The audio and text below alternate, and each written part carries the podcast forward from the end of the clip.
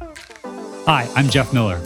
I'm Anthony Navarro, and welcome to Talk Out Loud, where we share the LGBTQIA plus narrative one story at a time. On this episode of Talk Out Loud, we're here with Bob Kaiser. Bob is an author, speaker, coach, mediator, and radio host. He empowers people to let go of fear, embody who they really want to be, and create sustainable change in their own lives. Using the challenging situations he faced during his childhood as a springboard to create the life that he wants, he now teaches those lessons through various media. We spend some time working through his book, Create the Life of Your Dreams, to use strategies he teaches to help turn a dream into reality.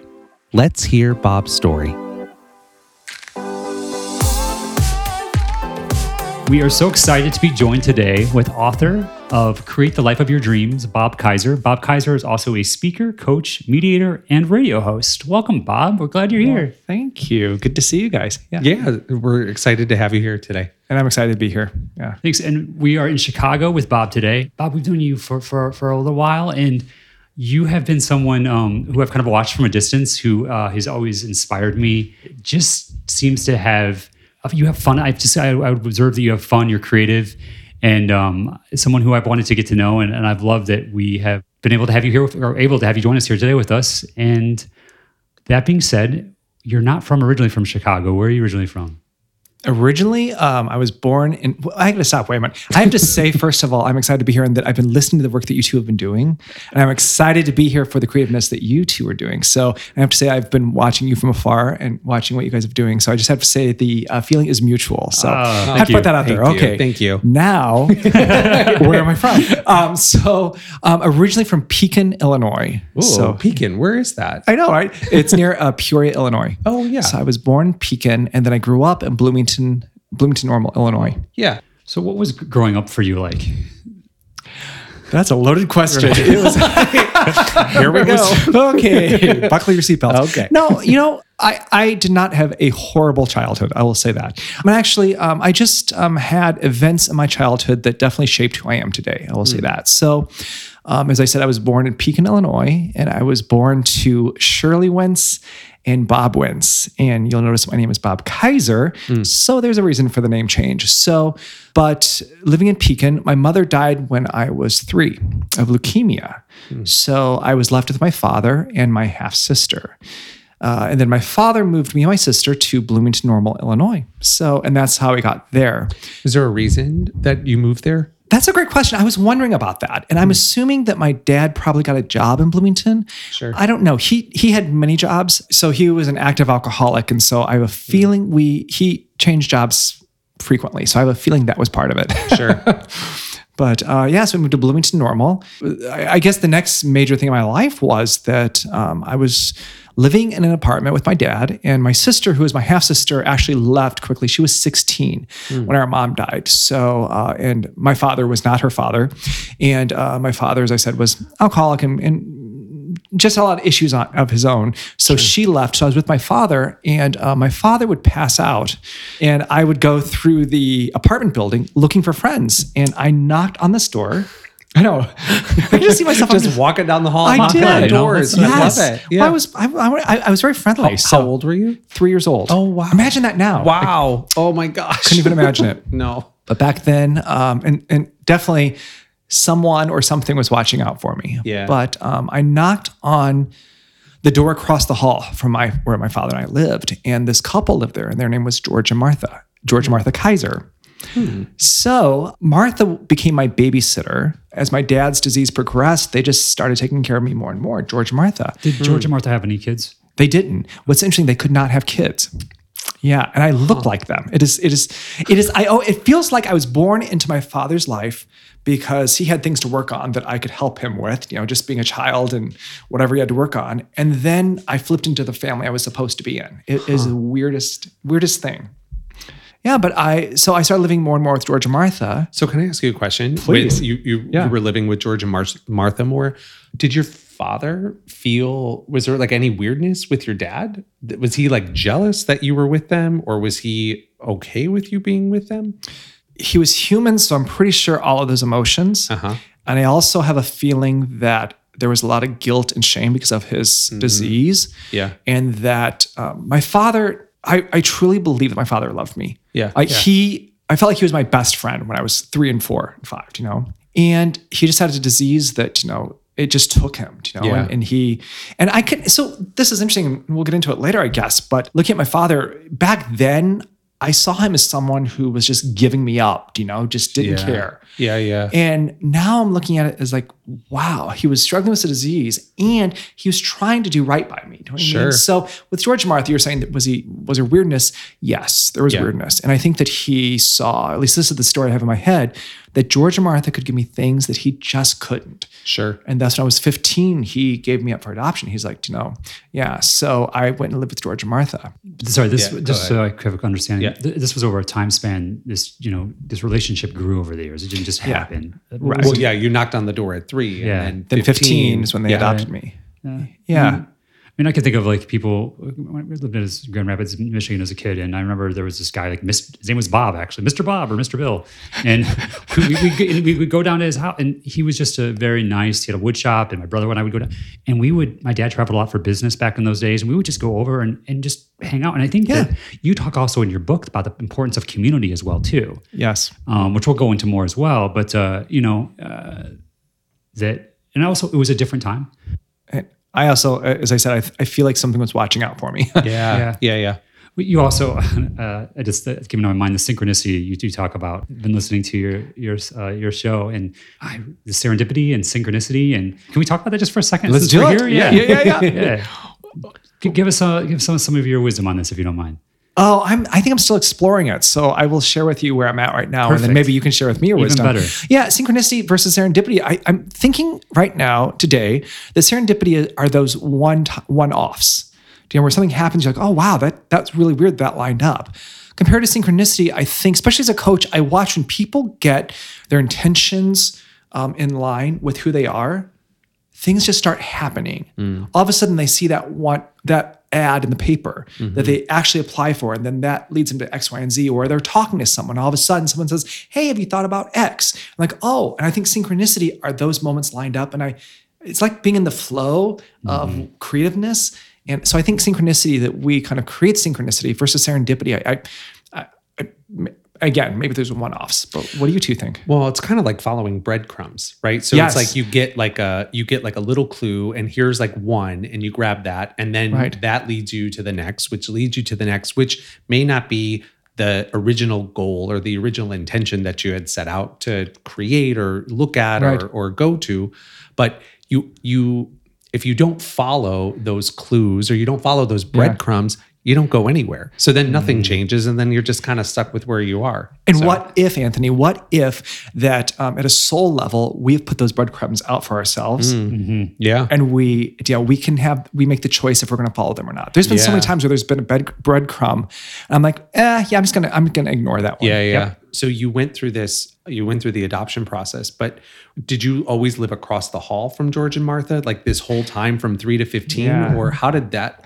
How did that That's happen? I think just kind of setting that up before we go Sure. where you're going to Sure, go. that's a great question. So, um, when I was five or six, George and Martha moved out of the apartment building and bought a house, and they lived across town. And the story that was told, the public story was that the school district was better, I think, where my parents lived, or something like that. So I would live with George and Martha Actually, that's not right. I actually um, I lived a little bit with them, and I also stayed with my father. Uh, but I would go to the school in their school district. I don't know. I, again, I think it was because it was better. But the other, so that was kindergarten, first grade, and then in second grade, they definitely moved to Normal, which had a better school district. And at that point, I started living with them on on the weekends, or sorry, on the weekdays. So I'd live with George and Martha on the weekdays, and then my dad on the weekends. Which I talk about the good go- good Bobby and the bad Bobby, and the, you know that's where I I would was like a chameleon. Like with George and Martha, I had to follow the rules because they were professors. They didn't drink. They didn't drug. They didn't, like they were just like good wholesome people. Yeah, yeah. And on the weekends, I was with my father, where I kind of had basically 48 hours to entertain myself because my father was you know drunk on the on the couch. So Wow. yeah. So, but that then, um, and I I started living with them more and more as my father couldn't take care of me. Out So- of curiosity, um, with that chameleon, was there anything as far as with your sexuality that changed in those two hot places? Was you switch back and forth? the sexuality um, between the two, I think, was pretty consistent. I didn't want my father to know I was uh, gay, and I didn't want George Martha to know. So I there was, no like acting out on the weekends or anything, or Um, yes, or- there was or- acting or out, but it was exploring. there was exploring most definitely, but it was neither side knew what was going on. You talk about um, learning to make other people happy. Was there something that happened and you realized, oh, that this is a vehicle for me to operate in like a almost like a learned system or anything like that at all? Um, that's a really good way to put it. It was definitely a learned system. Uh, I was aware that George and Martha could get rid of me at any time. I wasn't their child. And there was actually an incident when I was six where um, I came home uh, from school to, to Martha's house, and it was Wednesday, which is weird that I remember this. I'm like six or seven years old. But um, on Wednesdays, I went to the neighbor's house because she had bowling. And this particular Wednesday, she didn't have bowling. So I went to the neighbor's house and they were frantically trying to find me, being Martha and George. And then I came came back to their house at five, like I was supposed to. And she's like, I can't do this. You need to go with your father. I can't do this. So, and I get it. Like, like Yeah. at the time, I felt like I was being rejected. Like I was like, oh, I'm I, I should have known that as a hmm. seven or eight year old. I'm like, I'm blaming myself. I should have remembered that. I should have remembered that she didn't have bowling. How could I do that? And the result was I was back with my father, where it was I wasn't going to school. Mm. He was drunk most of the time. I was lucky if I got to eat. So I learned very quickly that I had to follow the rules and I had to I had to be two steps ahead of everybody. Mm. When you talk about that intuition, like being in the flow, I feel like I built up an intuition, a survival intuition, to be ahead of people, to read people. George talks about when he'd come in the door, I immediately would pick up if he had a bad day. And I'd be like, what's wrong? What's wrong? Mm. Because it was life or death to me. And for him, he's like, I just had a bad day at school, or he didn't, even, it had nothing to do with me. But as a child, I felt like I affected the entire world. And so it was up to me to figure out what the problem was and to fix it so that I could be safe. Wow. So That's like a that's a lot of pressure for Right? a kid. That's Yeah, I mean, especially seven, eight, nine, ten years old. That's a lot. and the belief that I had that power, that's Yeah. what was just mind blowing. Mm-hmm. You know, as Yeah. a kid, that if something went wrong or I was a kid, you know, like kids, kids do stuff, you know, or I made a mistake. Yeah, that, that I had the power to to create chaos in other people's lives or um, create chaos in mine. So yeah, That's a lot. that's a lot. That I'm just going to say that right there. That's, Yeah. I mean, some people spend their whole lives, like, you know, they're 60, 70 years old, and they finally have the epiphany what you, you've had at a, at a younger age. So that awareness, that acceptance that this is the way things are. Now, what can I do to start changing these things in my life? That's where I think that, at least for myself, that's where then the power has come. Where I'm trying to. You talk about how I have no power over these people, but what do I? What, what do I do have power in?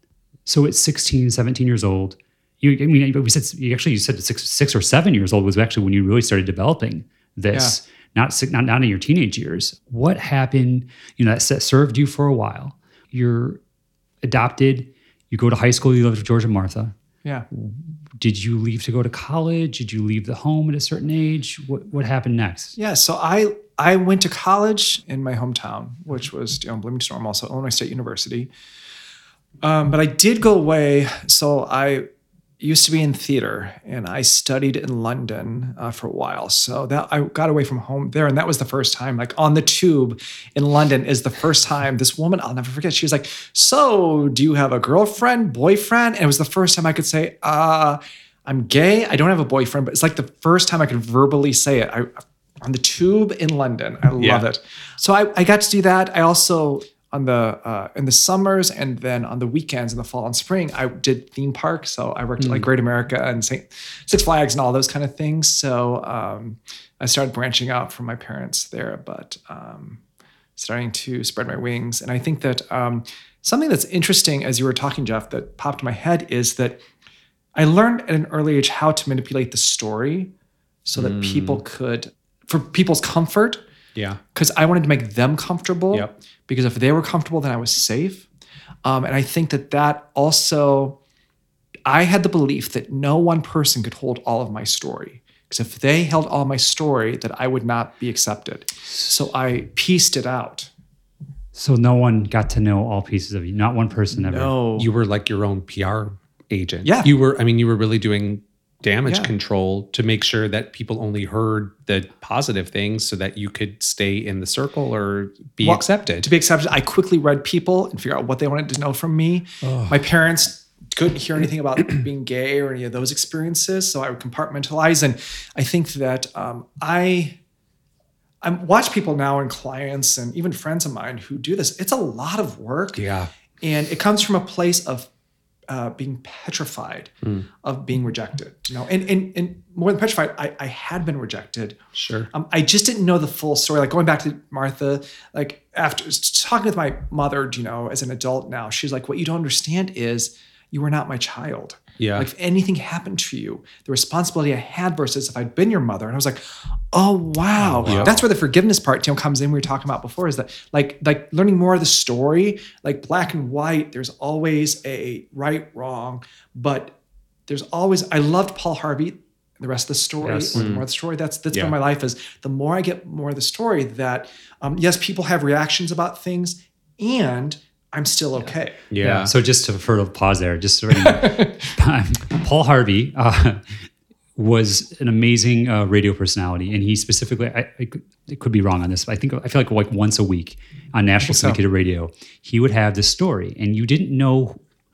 You didn't know who it was about, but it was behind the scenes, the making of something, someone. Yeah. And at the end, you found out it was something that we all knew, but we we never knew this part of this person or this event or whatever it was. And um, they were stories that the way they were interwoven that uh, he did unlike anyone I've ever known, quite to, to the effect. Um, and the intention and the purpose, and uh, it always got right to the mechanics of life. yes That is something that um, I wish somebody was doing today, actually. right right It's the same thing i'm like oh, i miss it Well, Yeah, you know so- what they say when you don't see what you want in the world, do it yourself. Yeah, that's true. one more thing in your copious free time jeff yeah, listen. Put the pen down, Jeff. He's like, your, "No." your book talks about how to make room for those things, and we'll get to that in a little bit. Yeah, sounds good. Uh, so, I- Bob, you talked about being these uh, the theme parks, acting, um, and and I just what I thought about was you're playing characters. Do you still like play characters today? That's a great question. Um, so going back a little bit, um, I when I was younger wanted to be anybody but me. And when I was six or seven, I auditioned for a play, got in the play, and everyone clapped for me, and they loved me. And I was like, "Oh my gosh!" And I got the next lead in the, in the show, and I just I just loved it because I didn't fit in anywhere. I was trying to figure out where you know I could just be safe, and on stage it seemed safe. It didn't become. It actually was not safe later on, um, because with anything that you do, as you grow, you're going to get feedback. Yeah. And when that feedback came, it was devastating to me. And It didn't mean I sh- I was wrong or bad, but I took it that way. Fast forward though, so I wanted to be anybody but me. Today, Jeff, I, I just want to be me. Like I, I don't want to be someone else. Um, I, I use like when I'm doing talks or even like kind of something like this, like yeah, I use the skills I had as an actor, but I um it irritates me when I'm someone else. Yeah, Yeah. it's interesting that some of the stuff that we use to maybe protect or manipulate, fill in the blank, that now instead of me serving that, it's serving me and who and what I'm, you know, Yeah. becoming. Because sometimes uh, when we, at least for myself, like when we start to make change, realize, oh, this, these are these are these are uh, maybe things that have been defects in my life, Yeah. and then being able to understand, oh, like I have this and how it can be an asset versus a defect. the thing about acting is that um, I loved rehearsals. I loved playing. I loved when I didn't have to be perfect. Because in rehearsals is when you get to make mistakes. Right. It irritated the crap out of me during performances, especially when I was in, I did some long running shows and like night after night having to do the exact same thing and getting a note, you were two steps off, you know, blah, blah, blah. I'm just like, ugh. um, and I think that that's, that's an interesting thing too, is that the perfectionism I feel for some reason when I'm acting for people, I feel like there's a perfectionism part. Like I need to be whatever, which is not true. It's just in my head. So that's irritating to me. that's it. That's it.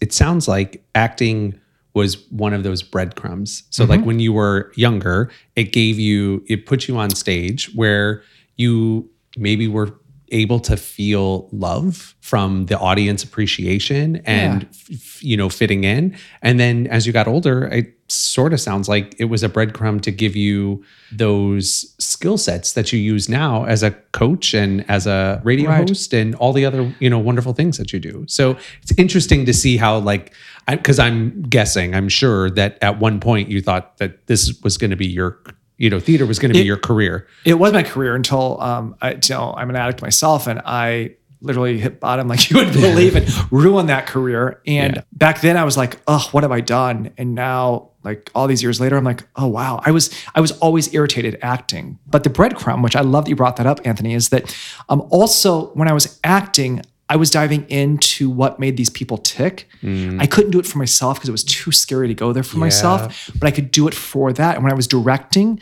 people would say, Well, I learned a lot about the show, but I learned so much about from you and living life. And Yeah. that's the other piece about when I'm coaching. Yeah. Like I feel like people are characters and they're trying to figure out their subtext, Yeah. trying to figure out their intentions, trying to figure out what is their you know main goal and what are their tactics to get there. And as an actor, that's what you're doing for a character too. So they're just kind of looking at themselves. Yeah. Mm, yeah. Getting to know yourself versus getting to know the role. Yeah. the thing I was thinking about right now was encouragement. Whether it's recovery, whether it's a life change, business change, jumping off that cliff. We're all we're all jumping off the cliffs every day. Sometimes small, sometimes big, and sometimes one that we never thought we would ever even dare even look at. I think that anyone who's listening to it wouldn't be fair to. I I mean, I'll just say right now, like I just have a, a life that is is that I thought this is the kind of life other people have. Right. Mm. And that's because I had to be around other people to tell me that I could have a different life. And I, and I, I actually want to go back a little bit because I think you said everyone is jumping off cliffs every day. Yeah. I'm not sure if they are. Maybe they are. Oh. I feel like there's some people that don't. Yeah, because safety, like I, I want to say to people to know that um, safety, I get it. Yeah. I get it. Um, change is scary. Like we don't know what we're going towards. Right. You know, so I, I think everyone's like, you know, Oprah's on there like, courage, yay, you know, keep you know, jumping off this cliff. No, it's scary. It is scary as hell. Yeah. And it is. Clients will come to me, and I even say it in the book, like, you know, it is not for the faint of heart changing what you're doing. It can be mm-hmm. done, but it's a lot of work and it's it's it takes a lot of courage. So with that said, I, I think the hope and faith. So I think hope and faith are what I was thinking of. And hope is, I feel like it's that I don't quite know what's going to happen. I just hope it's going to be good, and I and I, and I trust. Faith is I've done it once, and I, I have faith it's going to happen again. And people talk about their faith, you know, in, in many ways. And and I again like synchronicity versus serendipity. Uh, hope and faith, I think we all have different definitions. But hope for me is that which I don't know yet, but other people have done it. Like you know, you know, the people who've you know have sobriety, people who have you know done the next step. Like I am at the bottom here, saying I'm never going to get out of this well and someone at the top going, "Yeah, I got out of here. Just take the first step." Do you know? And Yeah. what's it going to be like if I step onto that step and then I'm not in the well? What's that going to be like? They're Mm. like, "Trust me, it's going to be okay." And I don't know yet. Yeah. But I've taken the first step, so I have faith. If I take the second step, Yeah. if I take that third step, I have something to uh, look back on. So Yeah. Well, it's there's I think uh, in order to do this, it takes it does take courage, right? I when you're making change. And I, you know, I think we've said it a few times in this conversation already. It's like those are just little steps. They're little breadcrumbs or however you want to, you know, describe them. But you have to go from one step to the next because Right. otherwise there's no mm-hmm. change. And I think sometimes the hardest step is the hardest step is the first one. But agree. then it then it's just the messiness of change you know that that gets in the way right of like the the making it feel hard where it's really not hard it's just uncomfortable or makes Yeah. you feel not secure or you're worried about finances or you're worried about you know whatever it is whatever the fear is. But i think it's it's interesting just kind of going back with what you said is like everybody jumping off the cliff every day. Uh, you know i don't i think there's a lot of people that don't and i i'm guilty of it sometimes where like I've you know we're doing things where I'm just like okay wait wait wait wait wait we've got to slow down like 2 seconds cuz this Yeah. is just too scary for me to keep you know doing this so I think it's uh it's encouraging to know that you know when you're going through this that it is scary and you know it's okay to be scared yeah, the people who are successful, they weren't successful or you know they're courageous because Yeah. they had an absence of fear. They felt the fear and they did it anyway. Yeah. And and it's okay. Like, and I, I love when people come to me, I should be doing this, I should be doing that. Why the hell would you do that? It is Right. uncomfortable. And if you can get comfortable with the uncomfortable, Yeah.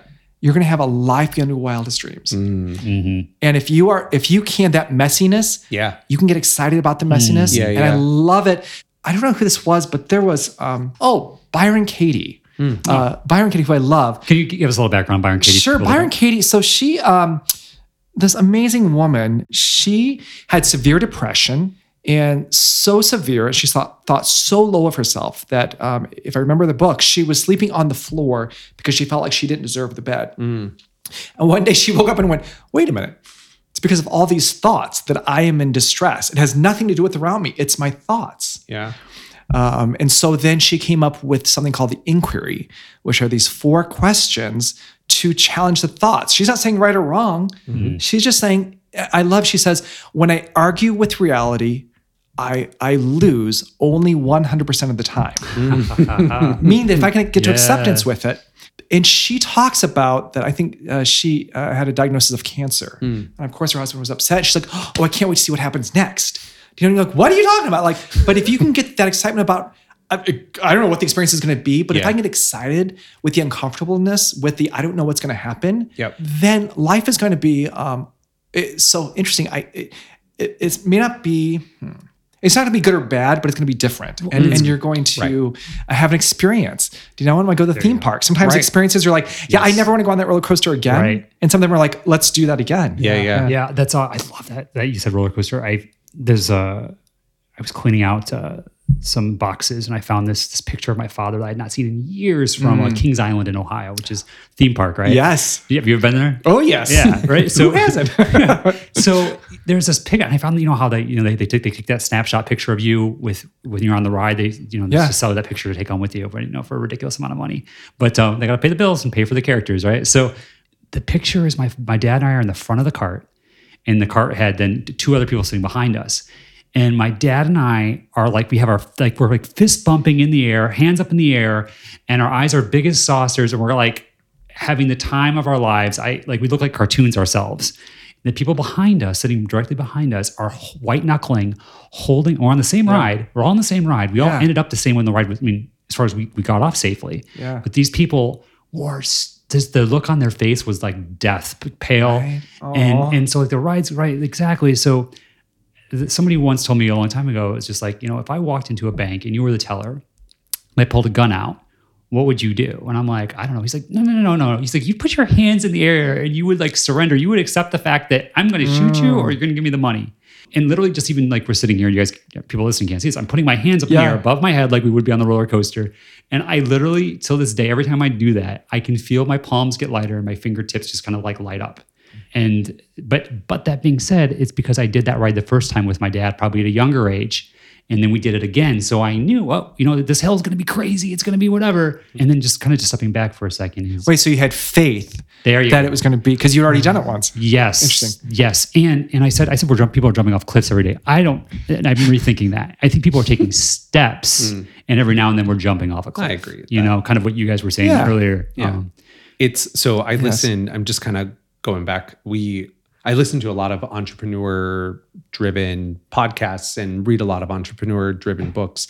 And the common theme that you hear from people who started ma- like major companies now, it's the fear, them obviously being afraid at some point in this process or the journey of maybe it was when they quit their day job or when they um, they sort of took the next step and maybe took the loan or the VC money or wh- whatever it is. Right. But it's that fear instead of it becoming a, a, a crippling or having a crippling effect on them, it's the fuel that then gives them the the ability to soar.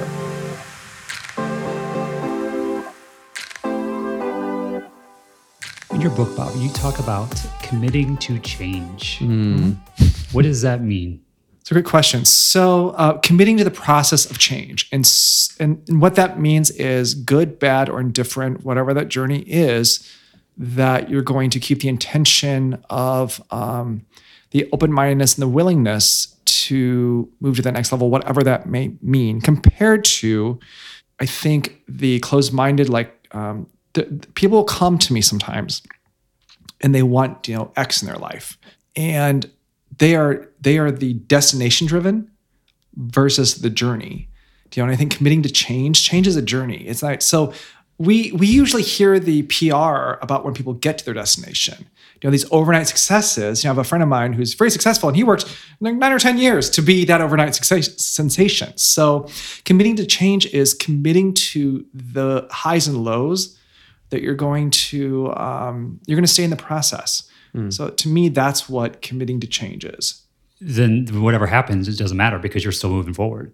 Right. And that if if people can I think that judgment of oneself is probably the worst detriment to anybody. Hmm. Like I think of things as I love the idea of the GPS of life. So if, I'm, hmm. if I'm going to California, the GPS says, great, take a right, you know, on Ashland, you take a left here, and then you go, you know what? And then I let's say I take a, a, a left instead of a right. The GPS doesn't go, you stupid, why'd you do that? No, the GPS just goes, okay, recalculating. And a lot of times with my um, when I'm working with someone and something happens, and say they they're like, oh, I did something stupid today. Oh, no, let's recalculate. And maybe that quote unquote stupid thing actually was the perfect thing, you know, the perfect detour. So I kind of go back to that. And that's something I had to really use in my own life because I was mm. really hard on myself. Mm. So, you know, we're, we're changing, but then how do we know what we really want? Right? That's the million dollar question. what is it that we really, really want? So I can I can say that um, I tell people to work more with feelings that they want to have mm. more than the exterior things. I people who have gotten what they wanted, like just on the outside, sometimes they're really happy. Um, but usually it's not the experience they thought it would be. And they go back to, I thought it was going to be like this. So I suggest let's start with that first and let that be the driving force. So is that the question you asked me? I you know, was. no, no, no, definitely. And, and, what, and what I'm hearing from you is is that that discovery process. yes. That's where it's at, or at least you know it's it's part of the part of that. You know, we talked about someone just getting from one from you know being very successful. No, there was that that the development, the the actual the creation part of it. Right. And uh-huh. what is it that you really want? Like working with clients, first of all, it's getting through the guards that we have up mm. that immediately shoot down those wild ideas. When I'm working the, when I'm working with someone, and we'll go through like probably three or four sessions, and they're like, maybe this, maybe that. Like the fifth or sixth session, they'll come in and say, Bob, I have this crazy idea. I'm always like, that's it mm, Yeah. It always is that one. that they Yeah. have to like they have to kind of justify. Yeah. yeah. I know it's I know it's crazy. I know it's stupid, but you know, and that's where I'm like, this is it, bring it on. Yeah, yeah. And I think it's when we're in touch with those things that like acting gave me, I was very sandpaper. I felt sandpaper when I was acting. Coaching, I don't care if I coach another day of my life, to be honest. Mm. I just know when I'm in coaching someone that I feel like I'm present. Mm. I'm in the moment. Yeah. And there's not a lot of other things I do that I feel like I'm in the moment.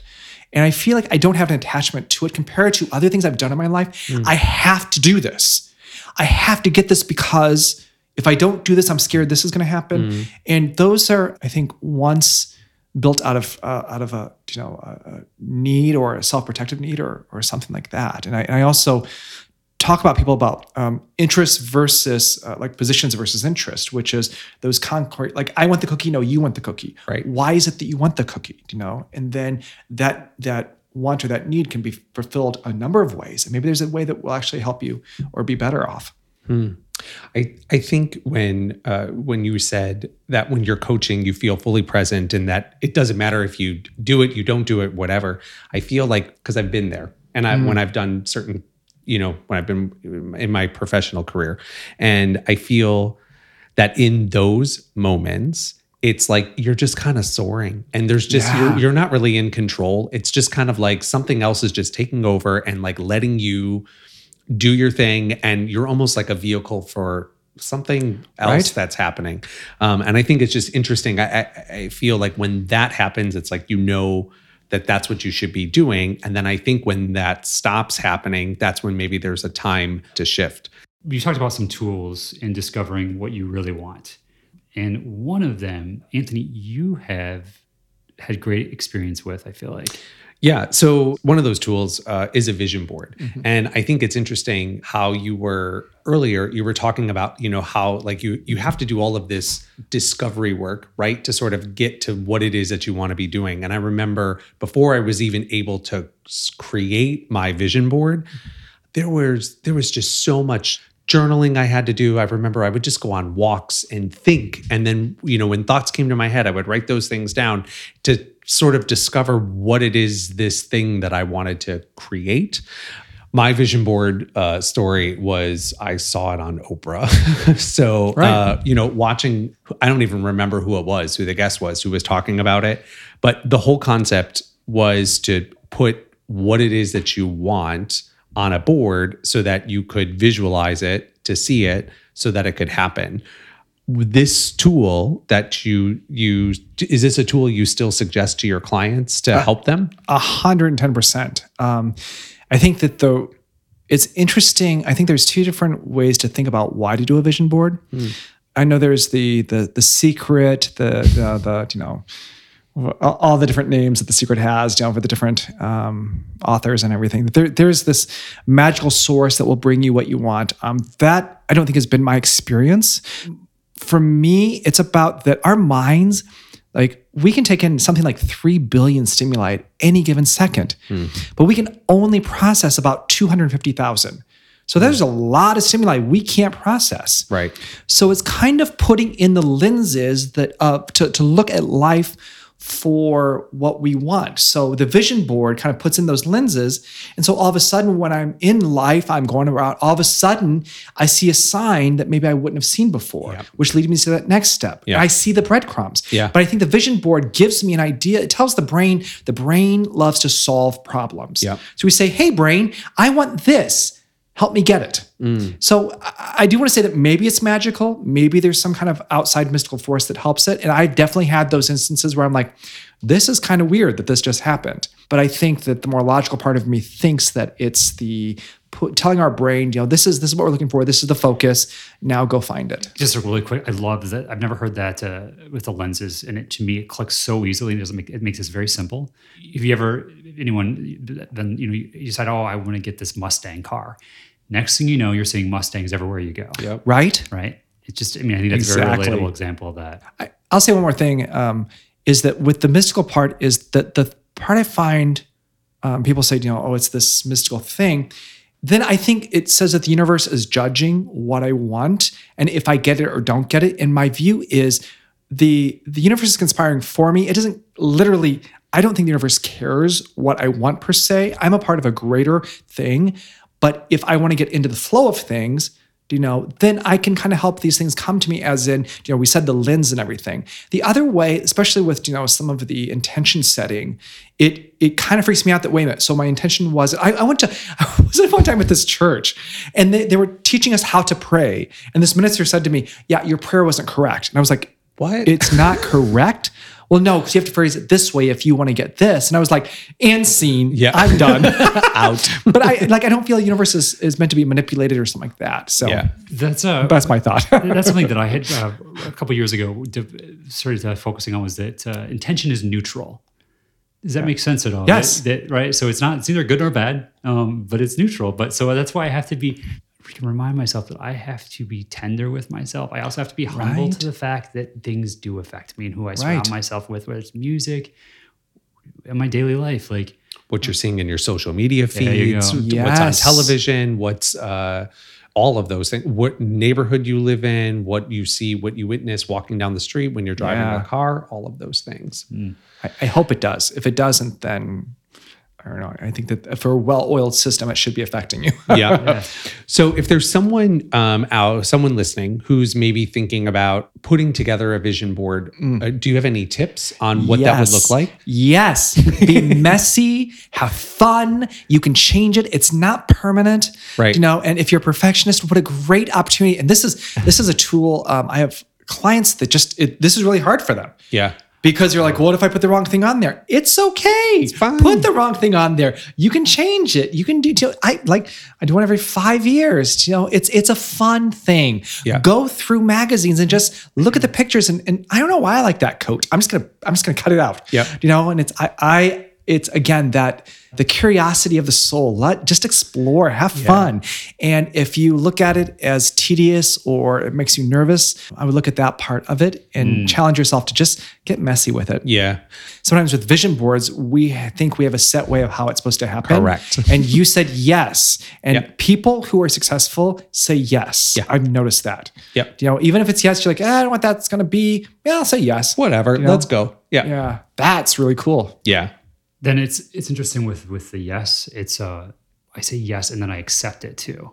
Does that make sense? It's uh there's been times where it's and, and just to clarify, anybody the other wonderful thing has come from from some of this this stuff that you offered here is also that when I do say no, I'm saying no for the right reasons. Right. Um, like that, uh, understanding that earlier about how things do affect me, that I have a finite amount of time. Like that's actually my ultimate currency is my time Right. um, right? Because Yes. how is this?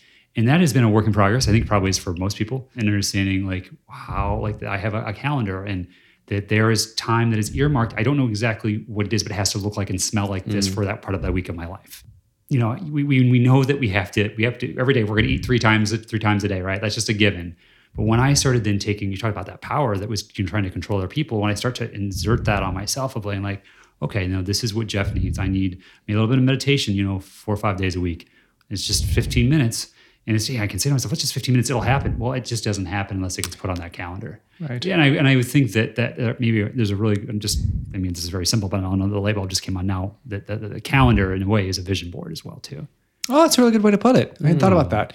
Yeah, and that's uh, to your point. Um, if I need to get things done and I'm not getting them done, I put them on my calendar. So Yeah. that's really good. I like that light bulb. I may use that light bulb. You're, you've given us so many, so I please share, love share that. away. In the in your book you outline smart goals. So uh, so i think maybe even before talking about that so you've gone through sort of this whole discovery period. You sort of have an idea of what you want. There is there's some sort of you have to sort of set some intention on why you want uh, what it is that you want. Then you need to take action. So in taking action i hear this often where someone maybe has a dream. They they dream that they want to open up a bakery, or they mm-hmm. want to be a, an actor, or they want to whatever the dream is. But I feel like dreams are things that like nothing happens from a dream. A dream is mm. just the idea. You need some. You need a plan. You need goals to get you to make that dream happen. And uh, when I was reading about the SMART goal system, it seems like it's a that is almost a way to sort of take your dream and create an action plan to make that that work. So, could you Yeah. speak to um, what the SMART goals are? Sure, and I, I think backing up a couple steps is that um, is that if you're creating quote unquote your dream life, that first of all, before you do the smart goals, is to make sure it lines up with your values of who you are, mm. and they're not someone else's values; they're your values. Right. And if all of that is in line, and this is really something you want, then the smart goals is the next thing that can kind of help you get there. Because if you're you keep hitting a wall with your goals, I don't care how good the smart goal is, if it's not in your heart, you can manufacture it. It will come true. It will come true, but it, your life could be worse than it really was. So I mean, so really make sure that it's fueled with your um, values and your passions. So with that said, so the smart goals, we get overwhelmed really easily. We get, and it's just a fact. And as I said, the brain likes to solve problems. So, SMART goals is a way to give your brain uh, a problem to solve, basically. SMART goals come from the um, corporate world or from the business world. So, the, it's, it's not a new idea, and, and many people in the business world will have heard of it. Uh, it stands for a goal that is specific, measurable, achievable, realistic, and time oriented. So, uh, with the specificity, I think that many times we think in grand terms, which is which is great, but the mind gets overwhelmed, Yep. and it doesn't know quite what what are we going for, guys. So it's saying this this is what I'm going for. I'm going for exactly this thing. Great. So now is that measurable? So does it have? Do you know when it will start and when it will be finished? If not, the brain. It's really hard for the brain to kind of uh, to to motivate itself to do that. So do you know when it starts, when it stops? Is it achievable? Is it even possible? I may know when to start it and how it stops, but I can't do it. I'm one human. Great. So it is achievable for one person. You know, it is achievable goal. Now, is it realistic for my life? Hmm. My life, my schedule. So let's say I plan to do, you know, invitations. I'm going to do 50 invitations for my friend's, you know, wedding to help help her with that. Great, but then I don't have the time to do it. Like I have all these other obligations, so I keep putting it off because I'm like 50, that's way too much. But I could help her with 10. Hmm. So then I make the goal to be realistic for me, which is hmm. 10. And the last part is time oriented. And this I, this is fascinates me, is that um, if you tell the mind it has to be done by five o'clock, you may do it at 4.55 but you'll have it done by f- 5 o'clock. You know it's kind of when, in hmm. school when you get these mm-hmm. you know deadlines? You know it's just like the mind likes to work with the deadline. Compared to if i don't have a due date it's going to be sometime next week it's just that it, at least me it, it gives me anxiety and it also it, it, it does not make for a good good deadline Me too. good goal. so, Me um, giving and, and, and uh, a side note on that is like for meetings, if you want a meeting, let's say you have a meeting at, uh, a lot of people do it on the hour. Mm-hmm. Um, I suggest doing it at 4:57 or 5:02, and people will be on time because at five o'clock, people know, oh, okay, it's around five o'clock. But if it's very specific, the more specificity. For some reason, the brain it like makes a bookmark, and the brain knows more or, or realizes more. I don't know what happens, but Yeah. it's interesting, interesting phenomena. there's a there's a there's a meeting I go to. And it's at eleven eleven, and you're exactly right. It's so funny. Yep. and and and God knows Anthony can speak to this. I'm not the best when it comes to time management. Jeff doesn't understand time. He It's doesn't hard. get it. It- It's Yeah, he doesn't get it. But I think you're right. I, I, the, I personally work better on a schedule, and if Yeah. I know that, because I think you know, going back to you know having daily goals, like there's things that have to get done every day. It's if you know if at a certain time frame this has to be done in this block of time, or it's on the calendar. I just think. I know for me, it just makes everything easier and then also doesn't make the rest of the week or the like the you know the later part of the day it doesn't feel overwhelming it feels like i can ta- i can take on little by little throughout the day and, Yeah. and then it's like then my goals become more achievable or easily achievable All the big goals are small goals put together. Period. Yeah. And the thing I would say that if people are not achieving their goals, that not to beat themselves up, but approach them with curiosity. Mm. Is it you're overwhelmed? Is it it's not fitting in with your uh, values? You know, so there's so many reasons. And Yeah. I love people coming to me saying they're lazy. I've never met a lazy person. We do exactly what we want to do. right We always do. So Right. there's always, if you're not doing something, there is a reason why you're not doing it. Hmm. And maybe it's overwhelmed. Maybe don't- who knows what it is. Sure. But um, anyway, with coaching, anyone and everyone could benefit from a coach in their life uh, to ask these questions. And I can tell you really enjoy. You're so good at what you do, and I can. Uh, Thank you. It's uh, it's really fun talking to you about these uh, these wonderful tools that you. I use the word tool, kind of the placeholder I use for. I'm sure there's a much better words than that. Um, gifts, maybe that would be the maybe be a better Oh. word. So when we get in action, the natural course of things, if we're out living our lives and living productive lives, we are going to bump into obstacles and Right. things. So you use a word in the book that Anthony and I have love, and it's called gremlins. yes. And I think that it's wonderful to be able to call out like so like when I know it, like to be like it's a gremlin, like to actually almost laugh, like I'm laughing right now, Like Yeah. it's it's it's but it's true. So but these gremlins, it's do, not a gizmo it's, not a, gi- gremlin right? Yeah. Do not feed it after midnight. No. Yeah. and also sometimes uh, I also use the word like mantras too. Can you talk to me and Anthony about and everyone else here about gremlins and what you found in your in your work? Yeah, sure. So, gremlins um, are those voices inside of us that they mimic our own voice and they're I statements. And they are born to keep us safe. So, and they're usually born out of situations in which we are surprised by something or we're unsafe, or, and basically the gremlin's job, sole purpose is for us not to do that again. So let's say that I get up on stage and I go to sing and my voice cracks uh, and uh, everyone starts laughing at me. George the gremlin is born and says, Okay, my job is I'm never gonna, you are never gonna feel that embarrassment again. So George says, when I start to maybe get up on stage again, like someone says, It's not that bad, Bobby, go and get up there. George goes, Nope, Bobby, you know what? You can't sing. And actually, it says, I can't sing. So it sounds like my voice. I can't sing. I can't do it.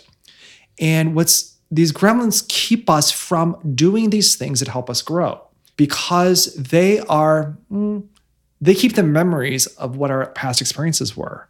Or they they hold they are manifestation of our fears. So maybe something didn't even happen but we're afraid it's going to happen you know? Um, so they're born to keep us safe.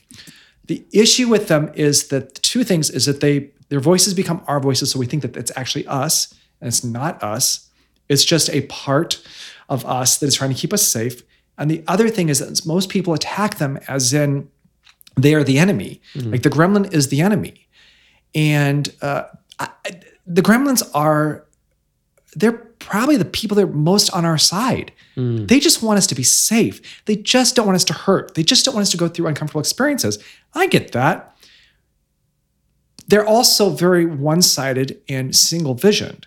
So my job is to find out first of all what what the gremlin wants. Mm-hmm. I never want you to go on stage again and sing. So I, I have a very specific example of this. So uh, I used to be a singer, sang professionally. Like I, I that's what I was paid to do. And I always, this vo- voice in my head always said I was flat. Hmm. I had a very renowned opera singer who was my teacher. And I'd be like, I'm flat, I'm flat. And she's like, Bob, I know flat. You are not flat. You are you are on pitch. To the point of I would hear myself flat. Like I would have to hmm. record my, I'll I'll get to that in a second. So backing up, I remember I was doing those plays I talked about, and I thought everything's going great. Everyone loves me. And Winston Gieske, who uh, he actually is, I'm not sure if you heard, he writes for one of the, um, he wrote for Out Magazine and he does all this stuff. Anyway, cool guy. I really looked up to him. But anyway, Winston Gieske, we were in a play together and he's like, You are so flat. And I was like, What is this flat you speak of? I, I had no idea. And it took me by surprise. I was like, Wait, I thought I was doing great. And all of a sudden, I wasn't. In fact, I was making a fool out of myself. So that gremlin was born and said, you know, you're never going to do that again. Fast forward. So uh, how I had to deal with this gremlin was I first of all had to realize it was trying to keep me safe. That's it. But what it didn't realize is I would not support that. I wouldn't sing out because I was scared of going flat. And then it actually would make it happen. Oh, wow. So I made a deal with it. So I said, he's like, well, I've got to make sure that you don't go flat. So I said, well, what if I record myself? I listen back and I'll make sure that I'm not flat. And then, you know, and if I am, then I'll work on it. So the voice didn't go away. I still heard it, but I could still sing through it. And that was hmm. ultimately, you know, what happened for me at that. So it's those moments when we hear like, I'm stupid. I, I can't do that. And to just kind of take a step back and say, so what if you could? You know? Yeah. I think it's interesting that you first of all said that the gremlin is born, and it's the same way like like a child. Like a child, I wouldn't. Same thing also like with, with a puppy. Like I wouldn't get upset for a puppy for making a mess. Right. And if I can, you took that gremlin, you held its hand, you approached it with love, like a child, like a newborn. Or, I mean, not a newborn because it's talking, but, but like, but like a, but we don't have kids, just dogs. But um, you showed it like, hey, listen, it's okay. Like there's no boogeyman underneath the bed. you Right. know? With a gremlin as an obstacle in your life, the best way to do it is to it's almost like you have to face it head on and talk to it and Yeah. make a deal almost like make a deal with it. And then once you make a deal, then it's time to keep moving forward. Yeah. And also to acknowledge that what it's done for you. Mm. Thank it. Yeah. You know, thank it for everything. Even my addiction, I think. My addiction for me was a circuit breaker. Mm. The things I had to deal with, I just couldn't deal with. I did not have the tools. Yeah. So the circuit breaker would go off, I would go use, and it would take care of that. Um, that part, um, I, that that gremlin I call Fred, um, and Fred, but Fred was so Fred would take a bullet. Like he knew everybody was going to be mad at him. Like there'd be shame, guilt. He's like, I don't care. You can't deal with this. You're going out. So um, it took me a long time to kind of uh, make friends with Fred and to realize that he he had my back. And now, like if I you know have a using thought, I'm like, oh wait a minute, maybe I'm being overwhelmed here. Maybe I need to take a step back. So those gremlins are still there to. I mean, they still have their jobs. Yeah. So, and sometimes you can reassign their jobs too if they're really good at like hmm. it's, it's Fred. He monitors, you know, he monitors, you know, how anxious I'm getting, how you know upset, and he'll let me know, hey, buddy, you know, you're, you're getting a little getting a little overwhelmed here. So Yeah, that's it's interesting. So I like in the book you talk about other obstacles, fear, self-sabotage, procrastination, you know, these Yeah. other other things. And as soon as you just said you've sort of reassign that job, I feel like uh, like almost any of those fears, you can take that fear and not twist it, but reassign it or renegotiate its purpose in order to fuel you to that wherever it is that you're going or what you're trying to get through. a lot of the fears, if you just acknowledge them, they transform. Mm. That is the first step to transforming any fears. You have to acknowledge it. The Yeah. more you fight it, oh, yeah, they're, they're, they're, you know, and I think with the self sabotage, uh, Gay Hendricks, and I, I mentioned this book in my book, Gay Hendricks, The Big Leap, and he talks about the four beliefs uh, that cause self sabotage.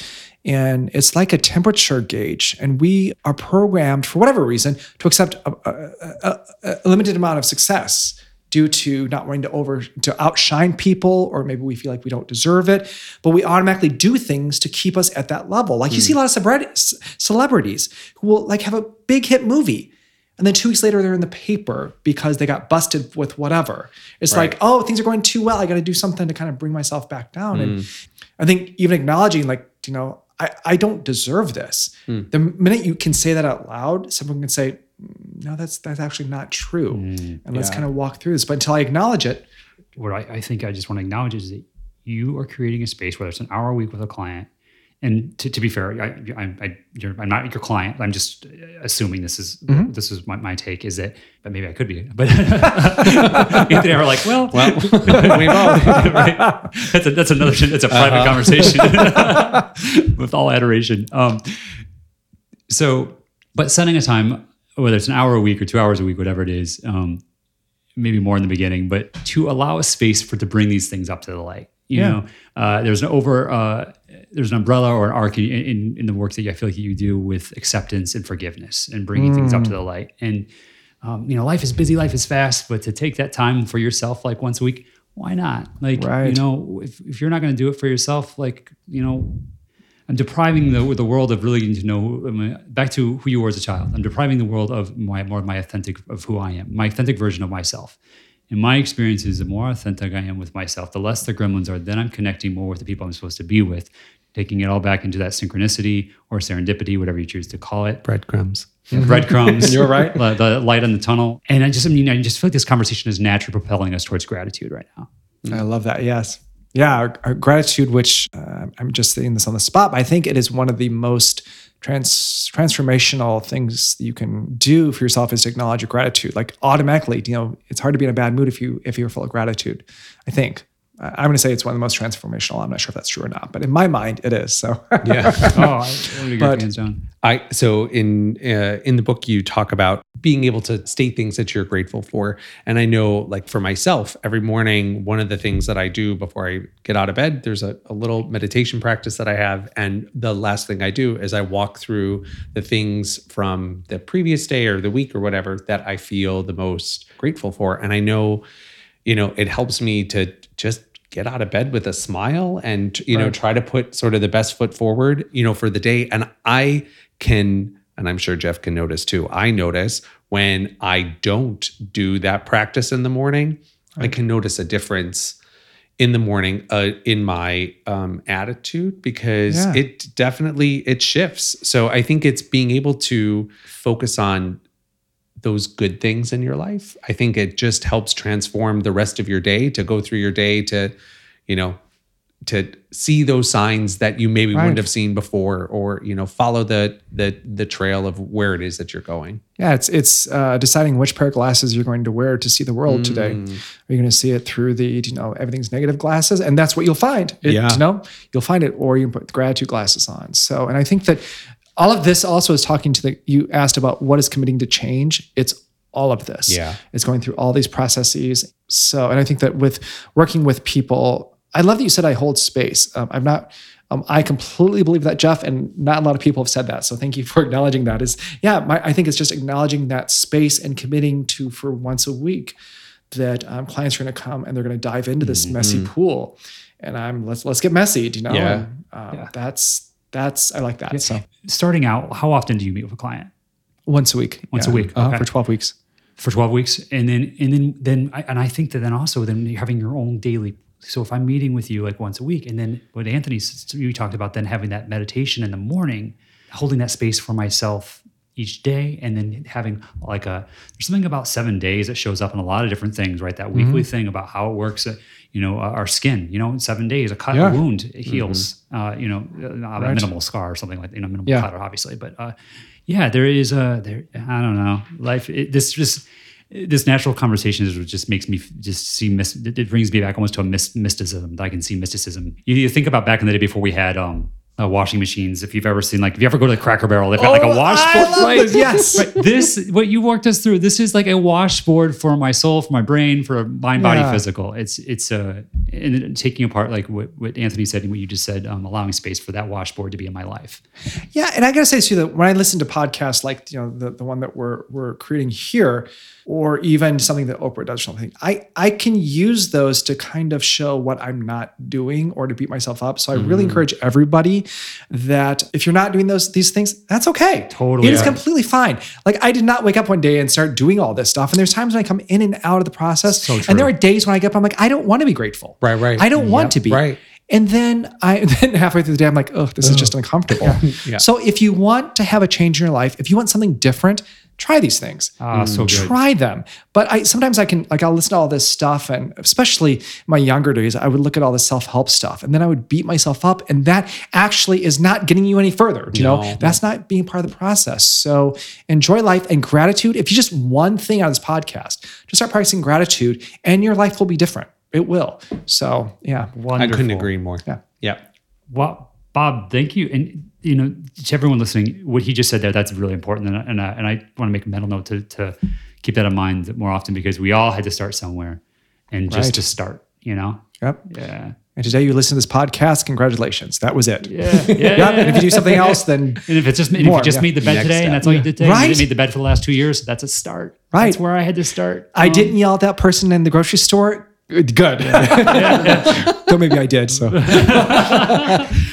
you you know, Bob, this has been just a wonderful. Thank you for holding space for us today uh, and having this you. conversation. So we are going to post links to your your book and uh, to some of the other wonderful places that they can experience Bob Kaiser in their lives.